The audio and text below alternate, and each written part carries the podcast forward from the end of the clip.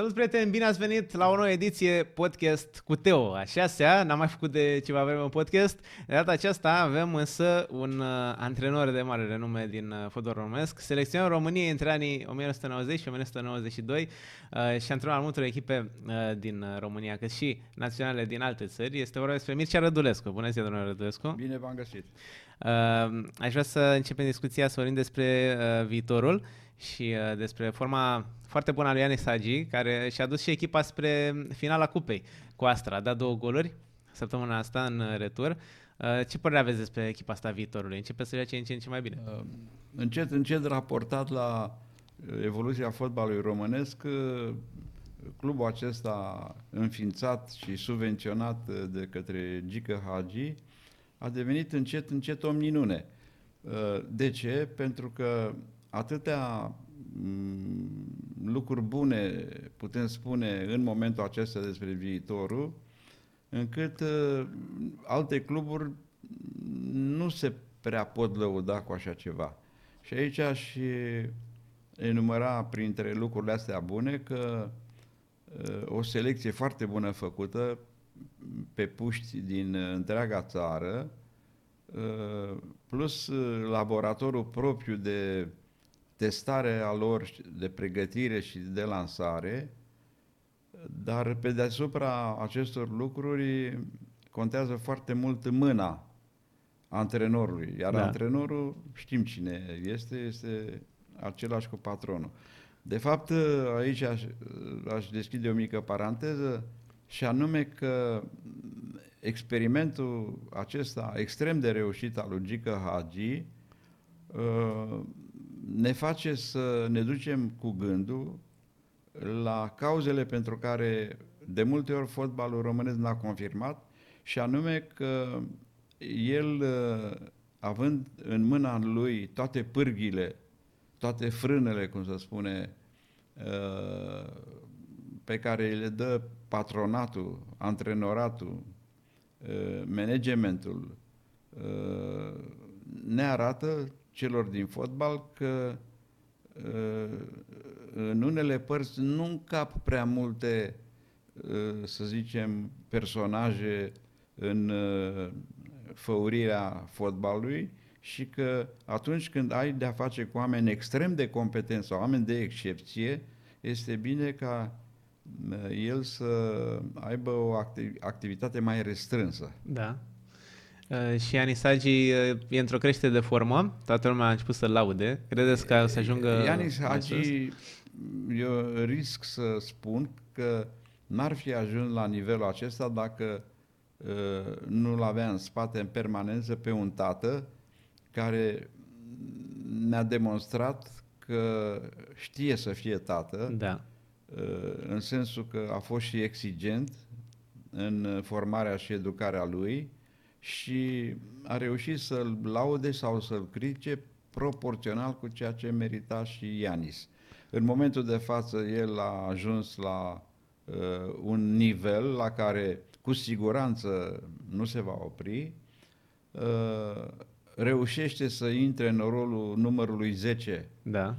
uh, pe care l-a purtat și tatăl său și a început mai nou să marce goluri. Da. Și golurile lui sunt uh, unul mai uh, frumos decât uh, celălalt și mai ales că a avut și rol decisiv în întâlnirile pe care le știm cu toții. Uh, iar uh, faptul că el uh, șutează la poartă din afara careului cu ambele picioare și cam din toate unghiurile, plus loviturile libere, da. îl face pe el să se detașeze și să nu ne surprindă faptul că s-ar putea să pună ochii pe el uh, un club mare din Europa. Dar uh, când va ajunge acolo, pentru că e clar că uh, va face pasul ăsta cât de curând, s-ar putea oare să intervină un șoc pentru că la viitorul clar e titular în fiecare meci, are banderola de capitan, e numărul 10 și fiindcă este, până la urmă, fiul patronului, nu-i așa? Acolo când o să ajungă să uh, dea de un uh, mediu mai neplăcut, poate să facă niște meciuri mai proaste, să stea pe bancă, ar fi un șoc, pentru că n-ar fi obișnuit cu așa ceva. Crezi că ar putea avea astfel de probleme? Da, uh, eu știu la ce te referi și ceva, ceva din uh, referirile care le faci s-au petrecut pe perioada cât a fost la Fiorentina. Da. Uh, unde, sigur, intențiile erau altele, în sensul că s-ar, să fi jucat mai mult la prima echipă, a jucat mai mult la uh, a doua echipă da. de tineret, în primavera, și totuși a, a lăsat să se întrevadă calitățile și personalitatea care o are, uh, pasiunea pentru fotbal și că a fost doar un început de drum. Da. Necesar. Iar uh, sunt convins că a doua încercare de a se impune la o echipă cu ștaif, cum spunem noi, da. din Europa, va fi încununată cu mult mai multe succese. Uh, spuneați de Hagi că e antrenor, dar și patron al echipei. Și uh, e o știre care a apărut acum uh, pentru meciul acela viitorul cu FCSB și aparent când a fost schimbat Florinel Coman a plecat foarte supărat, nici nu a dat mâna cu Mihai Teja. Și după aceea ar fi vrut să contacteze pe Gigi Becali să afle de ce este schimbat așa de repede. Și n-a răspuns Gigi Becali, dar i-a trimis după aceea un SMS din greșeală Uh, în care era dictată schimbarea. Iese Man, intră Roman și a greșit destinatorul Gigi Becali. Uh, da. La Gicaci nu se întâmplă lucruri de genul ăsta, bineînțeles. E un uh, factor așa de liniște. E mai bine să n-ai presiunea asta a patronilor care e la multe cluburi. Deci Poate varianta strică. lui Gică Hagi în momentul de față este superioară uh, variantei lui Gigi Becali la FCSB prin faptul că Gică Hagi are calitatea asta de patron și de antrenor, care amândouă dau un succes inegalabil. Nu mai găsim în România, nu știu dacă nu cumva și în lume, o da. astfel da. de situație în care aceiași individ să fie bun patron, bun antrenor. Și cu trecut. Da. Deci trei elemente uh, le adună Hagi în personalitatea lui. Trecutul fostului mare uh, jucător, uh, antrenorul cu licență pro, școlit și preocupat să învețe, da. ceea ce poate un antrenor tot așa cu nume mare ar fi considerat că e suficient experiența de mare jucător și mai are și această calitate de a gestiona psihic și mental tot ce se întâmplă la Academia lui. Dumneavoastră l-ați și antrenat între 1990 și 1992 la Națională. Ați avut atunci uh, pe mână generația de aur, până la urmă. Eu am avut cu el mai multe, mă rog, uh, participări, ca să zic așa, la competiții cu echipele naționale și de club. Uh, aș aminti una de la echipa națională de juniori. Da. Eu am fost și antrenorul echipei naționale de, de juniori uh, la nivelul federației, iar uh, Gică era un jucător la fostul Luceafărul. Da. De unde au plecat și alții jucători care uneori s-au constituit în generația de aur, cum este cunoscută. Iar uh, ce pot să spun din acea perioadă, că au trecut destul de mult timp, că el încă de la junior și-a arătat clasa și uh, faptul că este unic, întrucât uh, la echipa mare de junior pe care eu am antrenat-o și cu care am obținut o calificare la un turneu final, uh, Gică era cu un an mai mic și a fost selecționat la uh, echipa mai mare datorită calităților lui de excepție și care, bineînțeles, că nu numai că a făcut față, dar în niciun moment nu s-a văzut uh, deosebirea uh, între el și cei mai mari, pentru că el făcea diferența încă de mic. Și credeați de pe atunci că o să ajungă la nivelul ăsta, să fie cel mai mare fotbalist român din toate timpurile? La vremea aceea, deci vorbim cam de 16 ani, între 16 și 17 ani, mai toată lumea a pus ochii pe el și a plăcut da. celor care l-au urmărit, uh, cum se pregătește, cum joacă. Sigur, dar uh, era foarte greu să anticipez la ce performanțe ca jucător va ajunge și ce aprecieri uh, va primi. Uh, era greu de spus atunci că prin evoluțiile viitoare el va ajunge să fie uh, socotit de foarte mulți uh, oameni din media ca cel mai bun jucător al tuturor timpurilor din România. Știți da. foarte bine acest lucru. Și eu mă și mir de ce uh, nu sunt aceștia în proporție de 100% uh, uh, cei care să-l consideră pe Gică Hagi cel mai bun jucător al tuturor timpurilor. Păi, ar Sigur, fi... noi am mai avut jucători foarte buni, toată lumea știe de Dobrin, de Ilie Balaci, dar el, la vremurile care le-a jucat, când a jucat el, a arătat în ce a făcut și în special prin golurile marcate sau prin uh, diferența care o făcea în teren atunci când avea mingea la picior, că așa ceva nu s-a mai văzut. Mm. Uh, și l-ați întrebat când a mers la Real Madrid o perioadă foarte importantă a carierei. Atunci a jucat chiar când ați întrebat de echipa națională pentru Real după Revoluție. Um, cum a fost experiența asta? Pentru că poate ați avut niște discuții Uh, mai clare. Partea cu echipa națională, sigur, e o, o parte importantă din uh, trecutul meu, din cariera mea, uh, pentru că am ajuns într-un moment, uh, într-un fel delicat pentru echipa națională. Uh, de ce? Pentru că începuse o nouă campanie de calificare pentru campionatul european 92 din Suedia. Uh, primele meciuri, primele două meciuri, echipa națională a fost antrenată de regretatul Gică Constantin, da. Uh, care pierduse un prim meci în deplasare la Glasgow cu Scoția și pierduse și un al doilea meci cu Bulgaria la noi cu 3-0, uh, cu generația de aur. Da.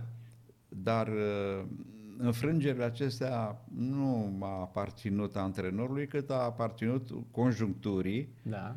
și anume că e, marea majoritate a jucătorilor e, care compunea echipa națională atunci făcuse de, cu, de curând e, contracte cu cluburi profesioniste din Europa.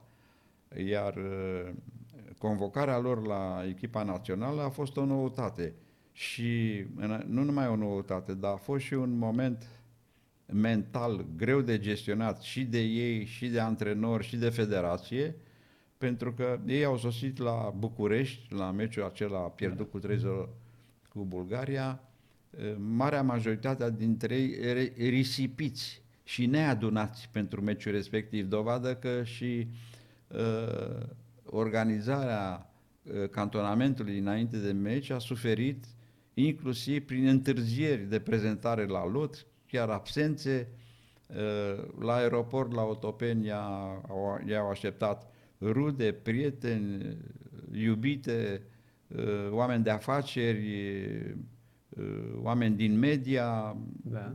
iar ei unii au mai plecat și pe la Păiana Brașov, a dat o fugă pe acolo și în felul acesta a fost foarte, foarte greu să-i, concentrăm, să-i concentrăm uh, pentru partida cu Bulgaria. În fine, să nu lungesc mai mult decât trebuie vorba. Uh, după aceste două experiențe nereușite, a fost demis antrenorul Gica Constantin. Eu eram în federație, eram pe la echipa națională de tineret și uh, am fost uh, promovat. Mi s-a încreditat această misiune Uh, de a deveni selecționerul echipei naționale.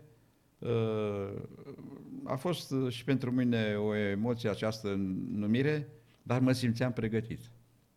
Uh, lucrasem cu câțiva dintre ei la echipa de tineret, cu Dan Petrescu, cu Răducioiu, cu Sabău, cu uh, Gică Popescu, mai puțin Hagi. Hagi n-a fost pe la tineret. De la junior a sărit direct la echipa mare. Uh, Ilie Dumitrescu, mă rog, uh, Stelea, Prunea, au fost la echipa națională de tineret, iar la echipa ne-am re, reîntâlnit uh, la un alt la un alt palier, la palierul care îl reprezenta echipa națională de, de senior și relația noastră era, era o continuare a respectului care ni-l formasem între noi la echipa de tineret. Mi-a fost ușor, n-am avut probleme de relații cu ei, m-au respectat de la început, iar nici eu n-am vrut să par uh, timid și nepregătit. Și uh, pentru acest lucru, în afară de ceea ce era în capul meu la ora respectivă, am mai făcut ceva care poate nu se știa, uh, nici nu credeam că o să ajung să destăinui uh, din uh, secretele fabricației, cum să spune. Da. Am vorbit cu fiecare jucător în perioada când am făcut o tură până Europa, da. inclusiv la Real Madrid, la Leverkusen, la pe unde jucau ei, fiecare, la Eindhoven, pe unde jucau uh, ei. Și cu ocazia aceea am căutat să aflu cum lucrează antrenorii lor cu ei.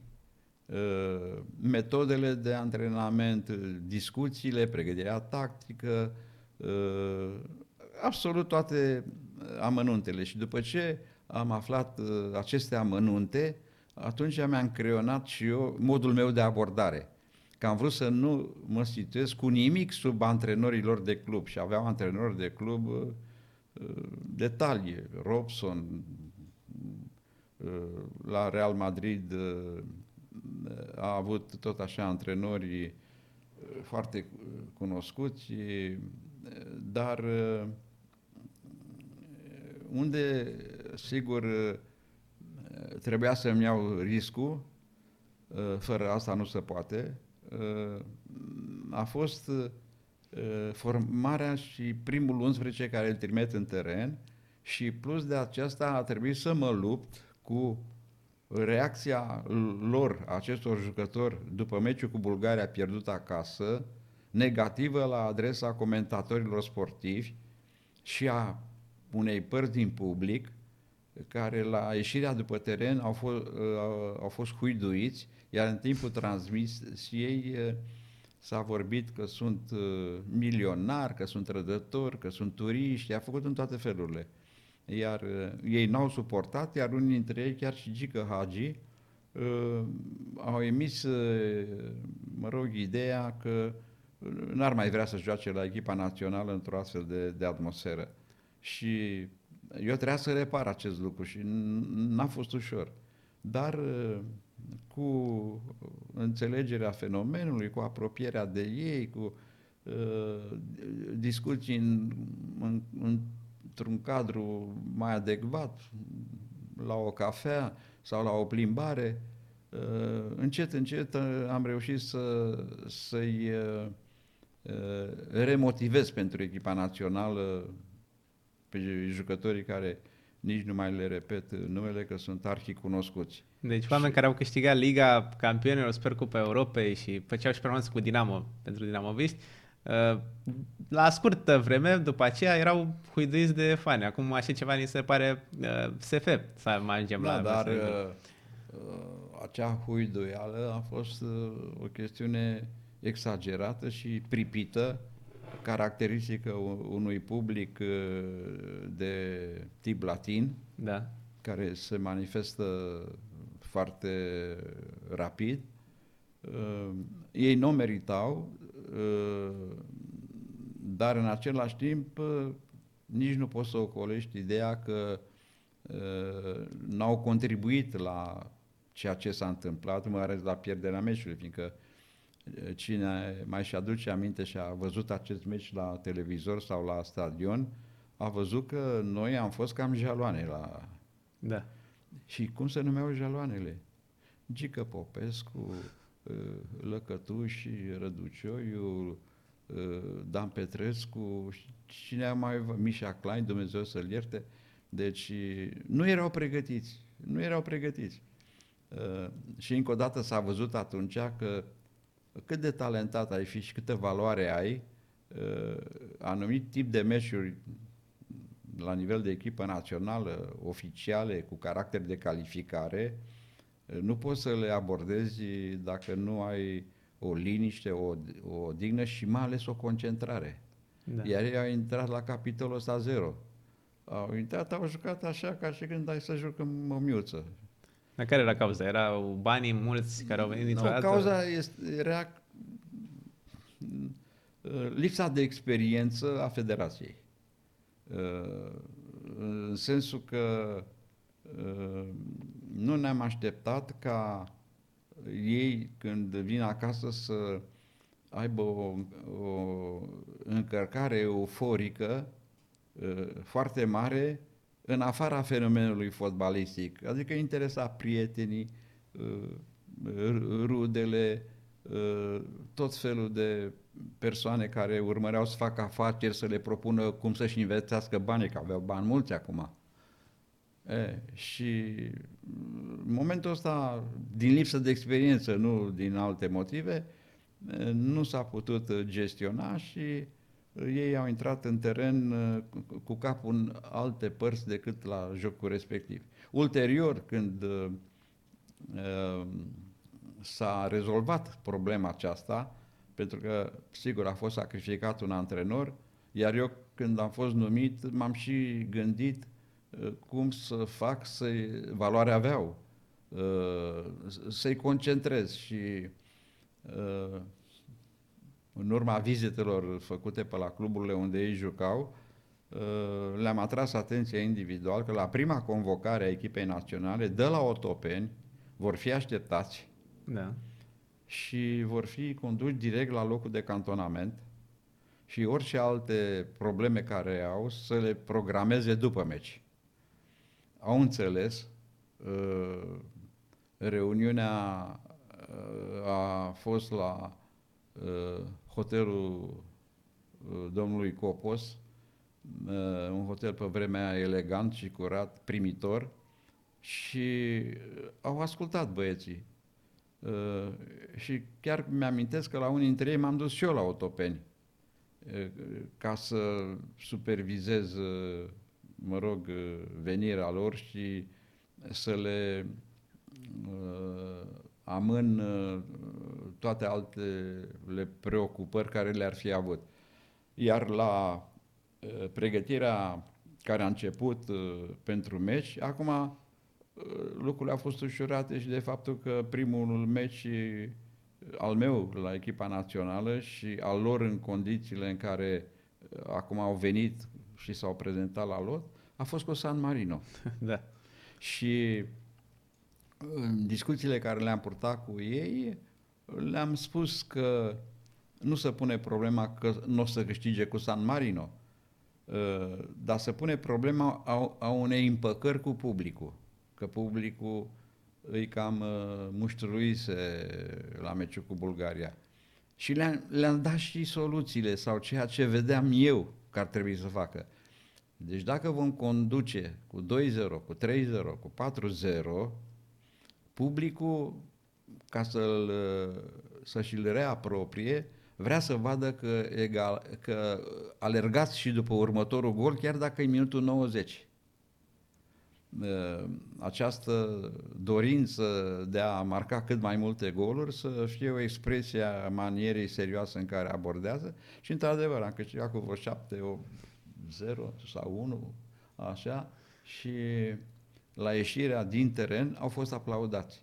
Le-am și spus, obiectivul acestui meci este să ieșiți după teren în aplauzele publicului. Da. Și au ieșit după teren. Și în felul ăsta s-a refăcut atmosfera de, de echipă națională și au urmat niște meciuri uh, foarte reușite cu Scoția, Elveția, două echipe puternice uh, de tip anglo-saxon și uh, cu niște personalități fotbalistice marcante la vremea respectivă pe care le-am învins la București amândouă cu 1-0 am mai făcut uh, un meci nul și cu Elveția în deplasare și am ajuns la ultimul meci de la Sofia cu Bulgaria, că am fost cu da. bulgarii în serie. E, acolo e o poveste mult mai lungă. Uh, și de, destul, cu destul de nebuloasă în această poveste, pentru că meciul s-a încheiat la egalitate 1 la 1 la Sofia, noi trebuia să câștigăm ca să ne calificăm, dar se pare că au mai fost și niște vorbe în jurul acestui meci, unele au ajuns și la urechile jucătorilor, precum că bulgarii fiind vecini cu noi și nemai având nicio șansă de calificare, s-ar da la o parte, ei nu s-au dat, uh, aveau și o echipă bună, generația lui Stoichkov. Da, generația lor de aur, care a ajuns da, până da, semifinale da. în 94. Și n-am reușit uh, calificarea. N-am pierdut niciun meci la echipa națională. Mă rog, am, după vreo două luni așa, eu mi-am și dat demisia pentru că uh, făcusem în iarnă un turneu în Grecia, dar nu cu jucătorii de afară, cu cei de acasă, și am pierdut un meci cu Grecia 1-0, dar începuse așa în, în jurul uh, meu, cu toate că federația îmi, uh, prin comitet executiv îmi uh, înnoise mandatul meu de antrenor al echipei naționale, opinia publică mă vorbea bine, așa, cu excepția unui, unui ziarist, doi care, mă rog, ei ca ziariști înțeleg, sunt mai valoroși dacă atacă da. decât dacă laudă, susține sau... Deci ați fi putut artă, antrena dumneavoastră e la... artă să fiu un, un ziarist bun neatacând. Deci ați fi putut, Dar există și arta aia. Ați fi putut dumneavoastră să fiți antrenorul naționalului la Mondialul din 94? Ați fi putut dumneavoastră să fiți selecționat? Da, eu dacă nu îmi dădeam demisia, normal că continua campania și mai ales că această campanie ulterior a fost legată și de anumite șanse, vezi meciurile de calificare care au fost, mă rog. Și m-am dat la o parte, nimeni nu s-a așteptat, dar uh, filozofia mea de viață da. uh, a fost uh, cea în care decât să fiu uh, compătimit, mai bine să fiu regretat. Da. Și asta am făcut în toată cariera mea. Ăsta este și motivul pentru care, spre deosebire de alți antrenori, de exemplu Florin Halagian, colegul meu de generație, el totdeauna îmi spunea, băi Mircea, eu nu plec, bă, da, echipa unde sunt, numai dacă de mă dă afară. Dacă nu mă dă afară, nu plec. Pe filozofia lui, cu asta a trăit el, dar am și o dreptul la filozofia mea? Da. Am și o dreptul la a mea, a fost asta la altă. La echipele cu care am fost, n-am prea fost dat afară, am plecat eu. Sunt incomod, deci un conducător nu ia un antrenor cu astfel de filozofie. Că poate să zică, băi, ăsta și peste noapte poate să ia o decizie că pleacă și să ne lase... De, bine, n-am făcut treaba asta, că asta era o chestie de, și de bun simț până la urmă, da. dar atunci, eu, ca antrenor, mai ales că am și condus școala de antrenori și a trebuit să dau niște sfaturi antrenorilor, ca antrenor, eu am considerat că atunci când ceva în jurul tău sau în, în vestiar nu este favorabil uh, lucrurilor bune care trebuie să făcute împreună în acest ansamblu, uh, este bine să lași locul al cuiva. E, cam așa am procedat eu atunci, lumea nu știe nici astăzi de ce mi-am dat eu demisia și mă bucur că nu știe uh, așa, pentru că s-ar fi preluat uh, comentarii care cu sigur deveneau și deplasate unele dintre ele și neadevărate, dar nu stăteam eu să mă lupt cu morile de vânt, să lămuresc pe oameni de ce și cum. Pe atunci s-a arătat calificarea la Euro, um, era un șoc. Pe acum ar fi o performanță să reușim A, așa ceva. Bineînțeles. Dar atunci am fost foarte aproape. Dacă nu era uh, din meciurile alea două cu Scoția și cu Bulgaria la noi acasă, dacă am fi câștigat unul dintre ele, cel mai apropiat era la, acasă da. cu Bulgaria. Uh, noi eram prezenți la turneul final uh, din Suedia. Și acum revenind la Euro 2020, suntem în plină calificare. Am pierdut însă primul meci cu Suedia, Eh, victorie cu Feroe și urmează alte meciuri foarte grele. Ce credeți despre grupa asta? Pe momentul care... de față al fotbalului românesc, în momentul când comentăm echipa națională, de fapt, echipa națională este un simbol a, al fotbalului dintr-o țară. Uh, cred eu că mo- momentul actual din fotbalul românesc este un pic contradictoriu. De ce? Pe de o parte, negativ vorbind, uh, tribunele în campionatul nostru, marea majoritate sunt goale sau sunt urme de spectatori, cum se vorbește, și unele partide, într-adevăr, merită această soartă prin uh, nivelul scăzut al fotbalului practicat.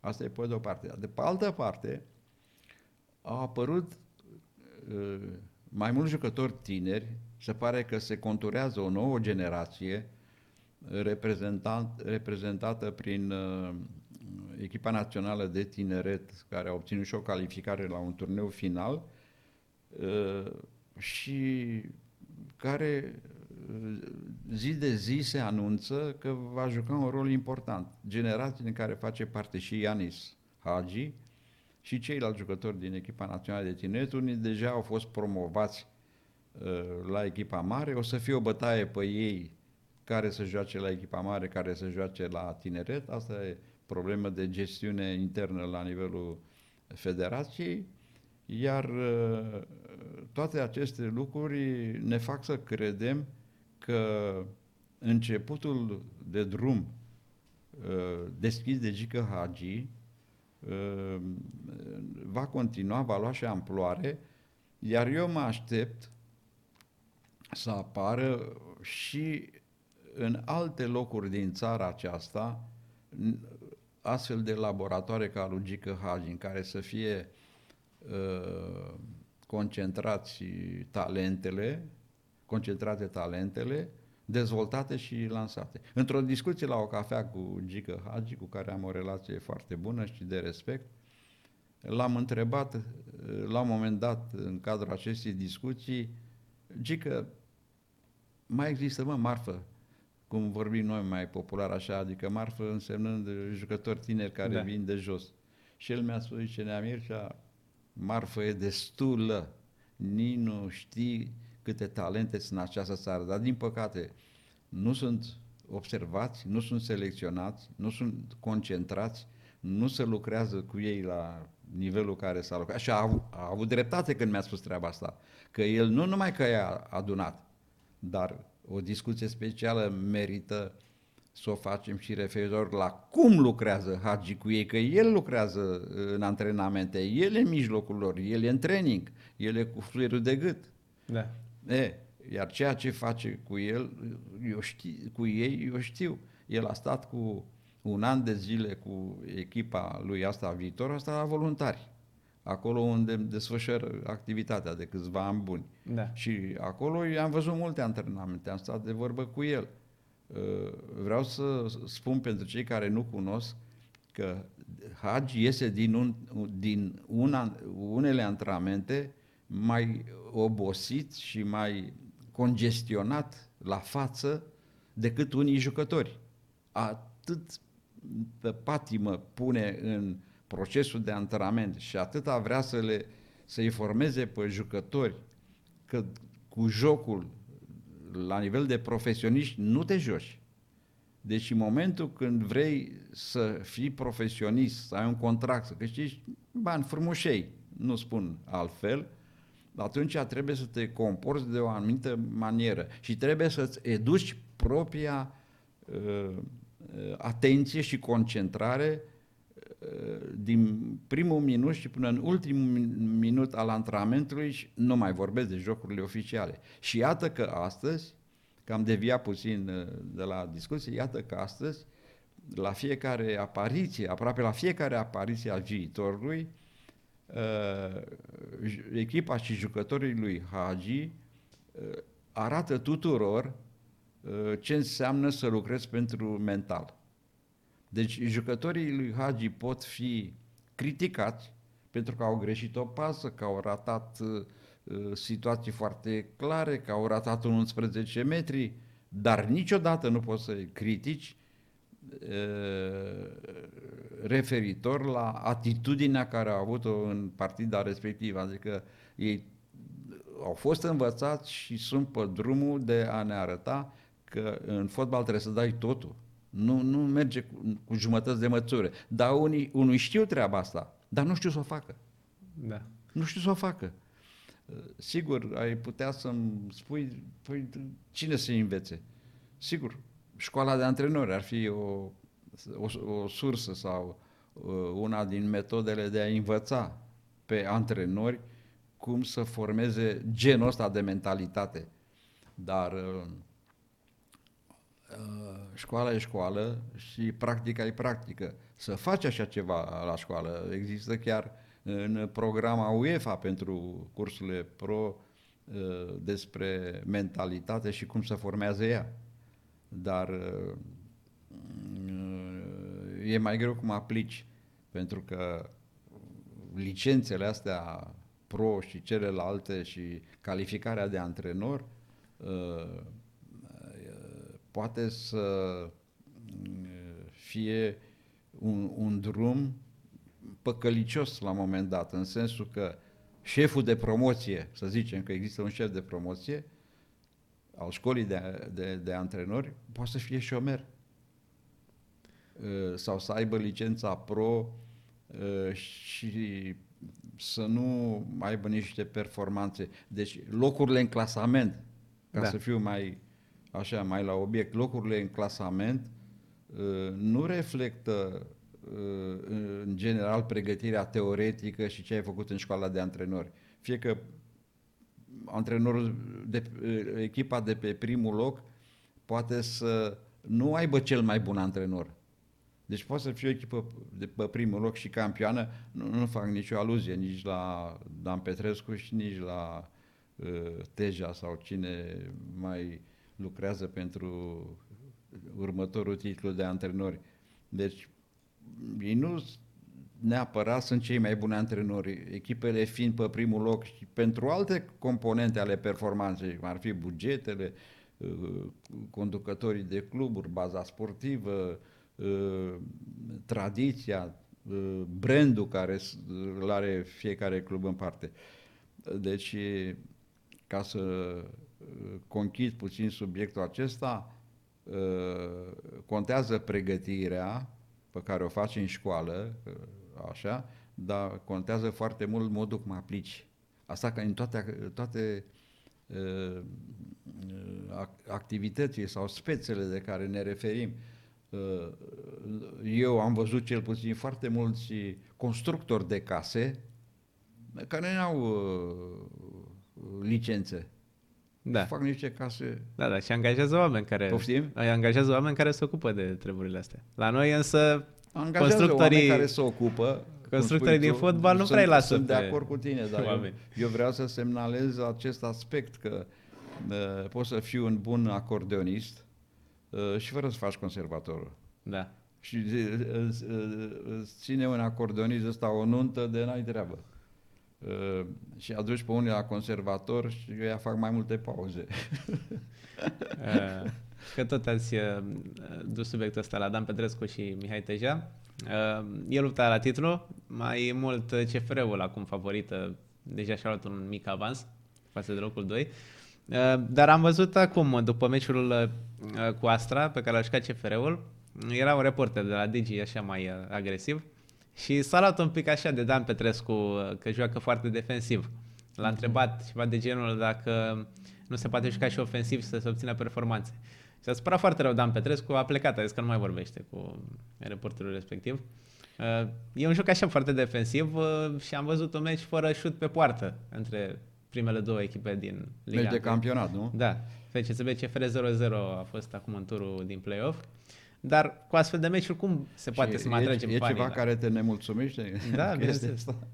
Uh, cum să atragi publicul dacă ai un meci fără șut pe spațiul porții? E, lucrurile sunt simple de explicat, mai ales pentru mine care am văzut și am trecut până atâtea. Fiecare antrenor are filozofia lui. Uh, filozofia fiecărui antrenor trebuie să urmărească ce? Rezultatul, fiindcă rezultatul îi aduce și prestigiu și îi aduce și bani. Uh, bonusuri și, mă rog, o cotă. Da. E, filozofia lui Dan Petrescu acum nu mai poate fi ascunsă. Pentru că echipa joacă, asta e o, o calitate a lui Dan Petrescu, echipa joacă ce vrea el. Că pe la alți antrenori pregătește una și echipa joacă alta. Și la el echipa joacă ce vrea el. Ăsta e un bun câștigat. Acum, ce, ce învață el să joace, nu e o chestiune spectaculoasă. Publicul vrea joc ofensiv, vrea goluri, publicul vrea scoruri de 4-1, de 5-2, de 6-3, de, ca la table. Și, Așa e, da. Dar nu poți să... Adică eu mă pun în pielea lui, lui Dan. Dan în loc de 6-3 vrea 1-0. Dacă îl întreb înainte meci cu cât vrei să câștigi astăzi, cu 1-0 sau cu 6-3? Lasă-mă dracu cu 6-3, dar cu 1-0 sunt liniștit și mai luăm 3 puncte în clasament. Deci și filozofia lui.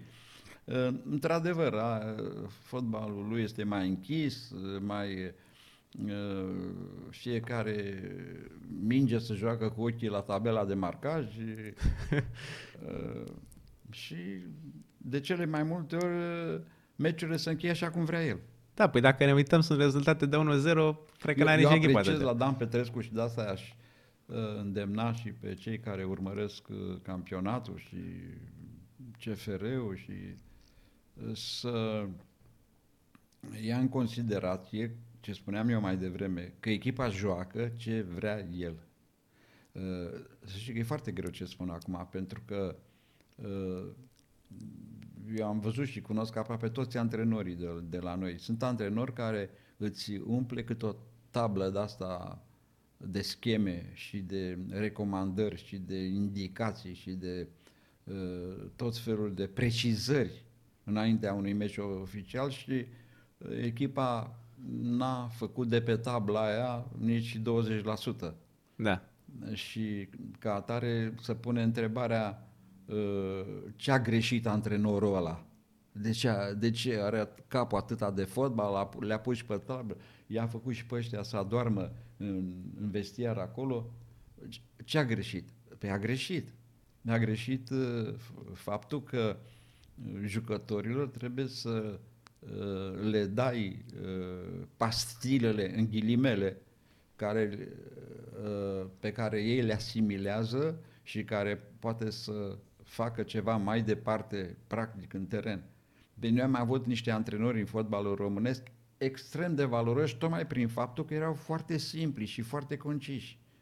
Unii au făcut și uh, glume, uh, care se cunosc și astăzi, cu ai mingea nouă, ai tragi la poartă, chestii de astea, care uh, sau mai sunt și altele, poate nu îmi vin mie în cap acum și alte exemple, în care jucătorii din amestecul ăla din, de, de glumă cu o componentă tehnică au luat exact ceea ce le, au înțeles ce, ce aveau de făcut sau vorbele astea cu îi urcăm pe garduri.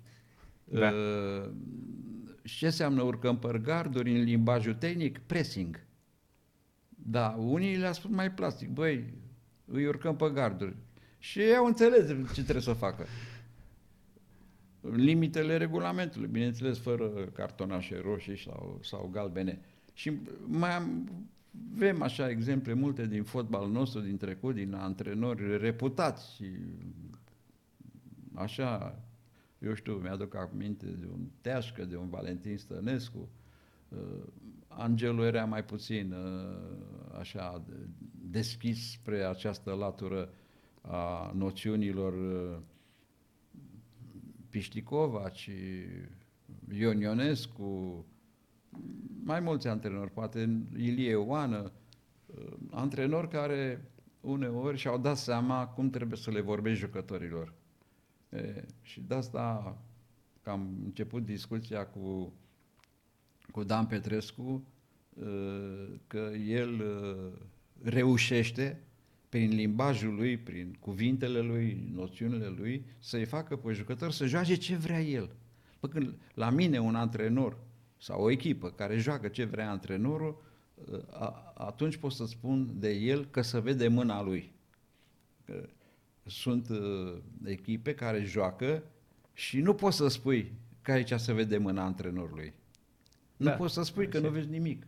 Să joacă la, la noroc și să joacă pe calitățile individuale ale jucătorilor. Păi cam așa pare la FCSB și uh, chiar vreau să mă întreb, uh, sunt schimbări din astea, uh, am văzut în aproape fiecare meci, uh, la pauză sau până minutul 50 se fac două schimbări, post pe post. E schimbat un mijlocaș stânga cu alt mijlocaș stânga sau uh, Hora cu Nioere și așa mai departe. Acum să vă spun ceva. Ce de, sunt F- schimbările de astea? FCSB, Steaua, în paranteză, uh, eu nu acuz, așa cum acuză toată lumea, pe patron.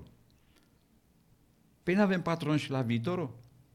De ce patronul de la viitorul uh, are a, a, a, succes? A, să zică că n-a jucat fotbal, n-are trecutul lui Hagi și așa mai departe. Dar asta nu înseamnă că n-ar putea să existe un patron care să știe și treaba cu fotbalul ăsta, cu formația, cu schimbările și așa mai departe. Mulți îl acuză, eu nu-l acuz că se bagă, eu, eu îl acuz de faptul că nu îi iese uneori la nivelul la care se bagă. Că multe meciuri le-a câștigat Steaua, tot cu metoda asta, Da. nu? Au fost și meciuri în care intra Moruțan și după 30 de minute ieșea Moruțan și intra altcineva. Da, că s-au mai greșit mesaje, că n-au înțeles să ia de jos. Că... A scris, uh, a, i-a dat autocorect pe telefon, a apărut al nume și apoi... Eu, eu, să- eu am curajul să spun că Gigi Becali, cât va fi în fotbal, nu se va debarasa de această metodă. Dar eu sper să își mai îmbunătățească el nivelul de cunoaștere al fenomenului, fiindcă aici uh, el trebuie să suplinească lipsa de școlaritate uh, pe meserie de antrenori, Uh, nu știu dacă poate nu, nu o citi pe ascuns, uh, să nu-l vedem noi uh, și să mai pună la punct. Dar mie, el are, uh, cum să spun eu așa, unele explicații plauzibile care poate să le facă și unul cu licența pro. Uh, Eu știu, poate mișcarea pe posturi a unor jucători, poate reușită, dar când e o mișcare pe posturi reușită, nu place la ziariști asta. La ziariști ce place să miște Gigi Becali unul pe post și din mișcarea aia să se piardă meciul. Da. Da. Asta place la ziariști extraordinar. Dar s-au scris pagini întregi, pur emisiuni de... În momentul când faci o mișcare bună, eu știu, bagă pe cineva care dă și gol. Și care n-a făcut-o antrenorul, decât a, f- a făcut pe mesaj, de sus în jos. Dar nu spune bravo Gigi Becali, la ea nu spune. La ea se merge pe blat. Asta e...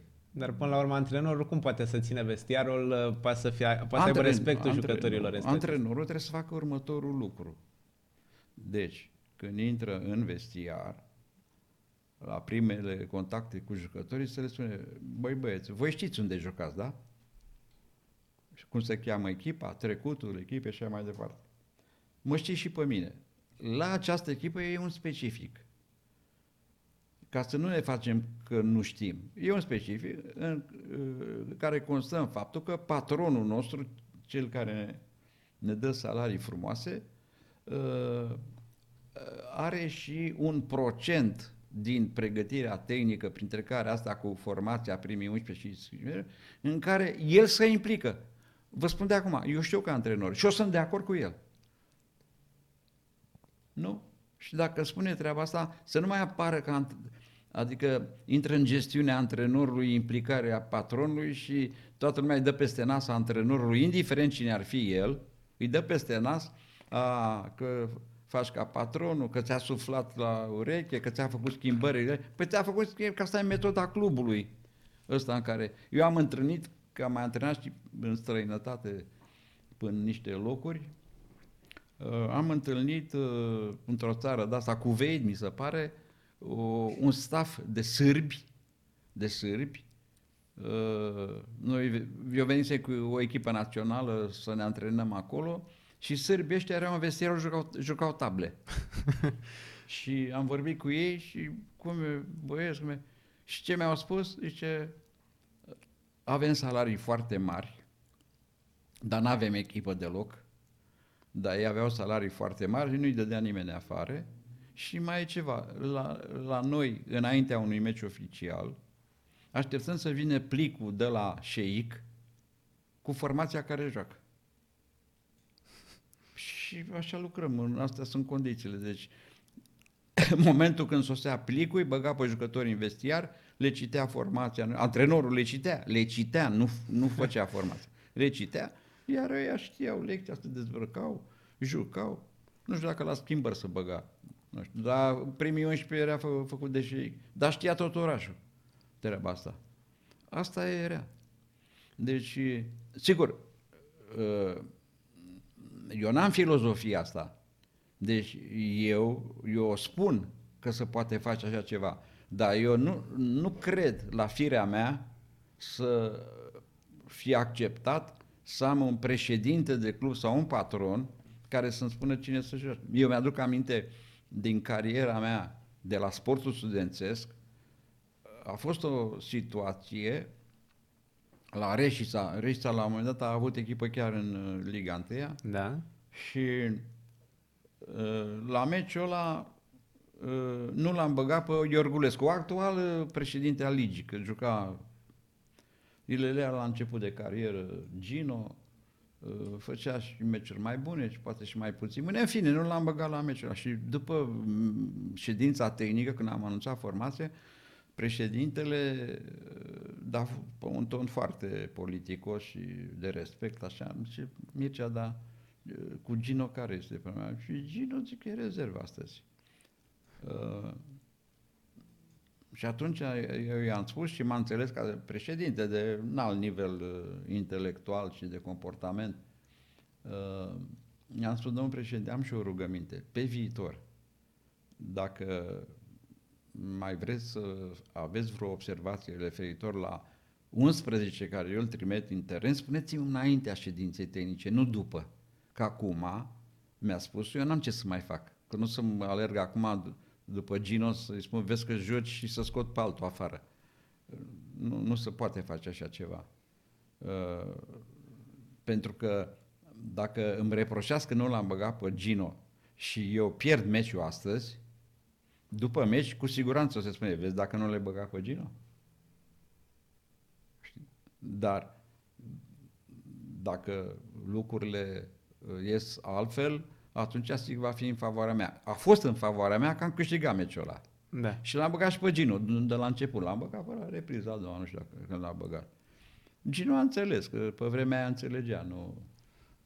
Ulterior s-a mai ambiționat și el, așa, în tot ce a făcut, îl știm cu toții. Deci implicarea antrenorului, nu, a patronului sau a președintele în problemele de formare a echipei, a schimbărilor și așa mai departe, e o chestiune delicată, dar nu e imposibilă. Că mai îmi spunea cineva, uite că am luat-o cu vorba înainte, mai îmi spunea cineva că patronul nu are ce să caute în vestier. Zic, mă, taci din gură, că e patron, tu ce înseamnă patron? Și uh, ca să uh, învățăm odată cum stau lucrurile, Cristiano Bergotti, cel care are un succes deosebit în această perioadă la voluntar, poate o să vorbim puțin și de chestia da. asta, a fost și la Steaua. Și la pauza unui meci, când prima repriză a Stelei a fost mai tulbure, uh, a coborât de sus uh, Gigi Becali în vestiar.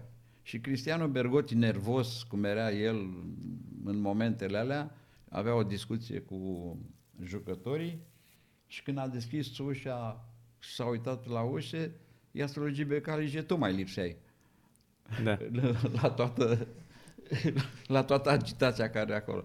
La care Gigi Becali normal că a fost surprins. Cum, eu te plătesc și tu mă îmi spui mie că eu mai caut aici și l-a destituit pe loc. De azi nu mai ești. Bun, și unii dau dreptate lui, lui antrenorului. Nu poți să dai dreptate antrenorului. N-ai ce să faci. Depinde de patron sau de președinte. Președintele poate să vină înainte de meci, oricând poate să vină. Cu bun simț, poate să se adreseze chiar întregi echipe. Sunt președinți la cluburi profesioniste care, nemulțumiți de echipa lor, știu un exemplu la o echipă la un club din Franța de Liga a doua, dacă nu mă înșel, când a venit, după meci a venit patronul și a spus, de astăzi nu mai faceți parte din acest club niciunul. îmi fac altă echipă. și ce s-a întâmplat? Păi așa s-a întâmplat. A desfințat I-a dat echipa. afară pe ea, le-a deschis toate contractele, a făcut socotelile financiare, toate astea și și-a cumpărat alți jucători. Poți să-i faci ceva? Da, așa Nu e. poți să-i faci nimica. S-a supărat pe toți. Așa, vă dați seama cum a jucat ea? De-a dat afară pe toți? Catastrofe. Bun. Uh, Haideți să vorbim și despre voluntari unde activați acum. Uh, E, acum, la, din 2011, Da, de ani buni e de un când primar extraordinar. Da. Eu n-am cunoscut primar, dar actualul primar, domnul Pandele, m-a sunat la telefon uh, când am încheiat eu socotelele cu școala de antrenori după 10 ani și m-a invitat la o cafea, am acceptat, l-am cunoscut, mă rog, de la prime, prima întâlnire mi-a lăsat o impresie, o impresie atât de bună încât uh, nu mai îmi puneam alte condiții. Pentru că foarte mulți mi-au zis, ce cauți tu la voluntari? Băi, că Când m-am dus eu la voluntari era în divizia C. Da. Nu, era două echipe de juniori. Păi să vedeți și acum la voluntari. Avem o groază de echipe, a întâia, a doua, a patra, o academie, 750 de copii, 28 de antrenori și mai departe. Uh, Ne-a spus Ioan Andone că ar fi câțiva juniori de mare perspectivă care ar putea chiar să ajungă național da, la dar României. uh, uh, această lansare a unui jucător tânăr care vine dintr-un anonimat, nu până la Da. urmă, presupune niște condiții care nu știu dacă le întrunim noi deocamdată. Răbdare și apropiere de echipă, fiindcă antrenorii uh, profesioniști nu prea le arde de promovare. Noi am fost pe ultimul loc, uh, multe etape din actualul, în actualul de campionat. Da. Puteai să promovezi jucători când echipa era pe ultimul loc? N-aveai. Și nici acum e foarte greu să promovezi. Deci în momentul când acești copii care au făcut un pas în sensul că uh, produsele Academiei s-au constituit într-o echipă de Liga 3 uh, și care se luptă pe acolo, pe la locul 10. Dar joacă, joacă și au făcut și chiar și unele partide bune. Uh, trebuie să ai răbdare cu ei să-i crești și să le vină momentul, dar contează foarte mult atitudinea antrenorului de la Liga 1. Iar Cristiano Bergotti i-a mai luat prin cantonamente, pe la meciuri amicale, uh, prin perioade de pregătire centralizată, uh, se văd că în- încă sunt timizi. Uh, Și timiditatea este o, cum să spun eu, o tară uh, extrem de nocivă pentru fotbal. Deci la, la fotbal ai nevoie de jucători tineri golani. Da, atenție, golani în sensul bun al cuvântului. Pe teren. Gol, uh, tupeul golanului trebuie să-l ai și să-l folosești. Dar dacă ești timid, deci de ăsta numai cu uh, internetul și cu uh, mămica să-i pună de mâncare și așa mai departe și nu, nu prea merge. Iar a, această duritate în- fără de care n-ai ce să cauți în fotbal, nu, s- nu, nu o găsești în pastile, să zici că iau de la farmacie niște pastile și să devin de mâine îi rupă toți. Uh, nu o găsești. Trebuie s- cei care lucrează cu ei să o formeze, să aibă răbdare și să aibă, uh, cum spunem noi, arta de a forma. Deci sunt niște calități în fotbal care uh, avem nevoie de ele, dar care nu se și care uh, se pot obține prin formare, dar cel care le formează trebuie să aibă arta aceasta. Deci Hagi are și treaba asta, să știi că multe lucruri ne îndreptăm la Hagi. Mie și, mie și necas câteodată. Că Hagi începe să centralizeze toate problemele fotbalului românesc. Nu, nu de altceva, dar are și dreptate. Da. Asta e chestiunea. Hagi, uh, că și eu de multe ori uh, rămân uimit cu niște puși de 16-17, când intră în teren, aleargă cum aleargă un câine după carne. Face pressing, alunecări, ia acțiuni uh, pe cont propriu. E, și acum mă rând- mă întorc la voluntar. Noi avem uh, uh, niște jucători care au niște calități de pornire, cum ar veni. Dar ei trebuie să li se accelereze progresul uh, de către cei pe mâna cărora ei uh, în cap. E, Aici ne aflăm, că știu, primarul uneori chiar mie mi-a spus de multe ori, Domn profesor, când, pe când jucător la echipa întâia de la Academie? Am nu-i vorbă că și Academia noastră nu e ca lui Hagi. Noi avem o Academie uh, orientată spre a oferi tinerilor din voluntari uh, posibilitatea să facă sport și să nu stea pe străzi, să vagabondeze, să consume droguri, să fumeze, să, uh, să se constituie în uh, găști care au ca obiectiv să facă rele și mai bine să facă, de, din cauza asta că noi ne ocupăm și de latura asta, că ar fi bine și în alte colțuri ale țării să se petreacă lucrurile astea, ă, ă, asta, într-un fel, ne mai ia nouă din posibilități să ne concentrăm pe valori, cum ar veni. Ne putem aștepta așa în următorii 5 ani la echipa asta voluntariului care are foarte mulți oameni profesioniști acolo, este dumneavoastră, este Ioan Andone, sunt mulți alți oameni alături de echipă în spațiul ăsta tehnic și administrativ. Uh, să înceapă să producă uh, niște jucători să urce în clasament față de acele poziții, ultimele trei, unde se tot învârte uh, e posibil, ultima vreme. E posibil.